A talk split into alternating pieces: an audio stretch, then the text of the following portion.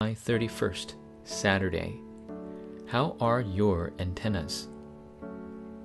God has called you to receive the power of His throne and relay it to this world that has fallen in darkness, chaos, and void.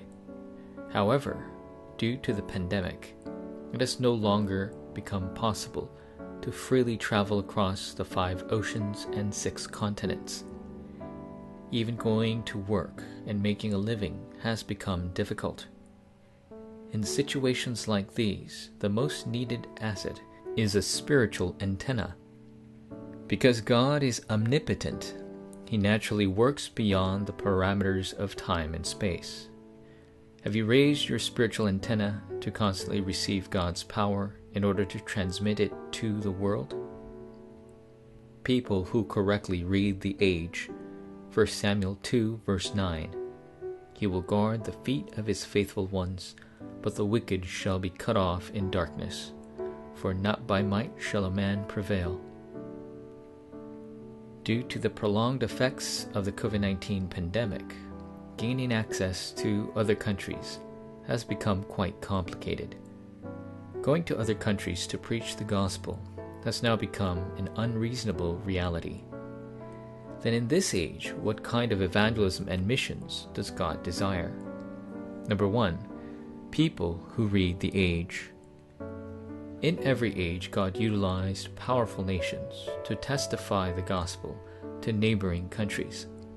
In addition, by using international conflicts, crises, and disasters, God scattered people who possessed the gospel into many people groups and nations.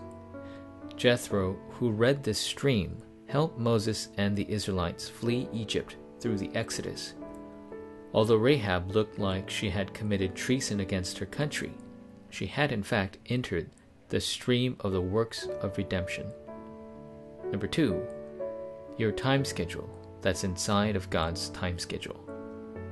God called Abraham and told him to go to the land that he would show him. Although Abraham was bewildered, he carefully listened to God's word and held on to his promise.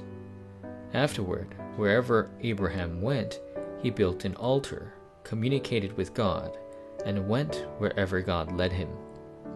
Just as he had done with Abraham, God has called each person one by one. Furthermore, there is a mission that God has given only to you and no one else.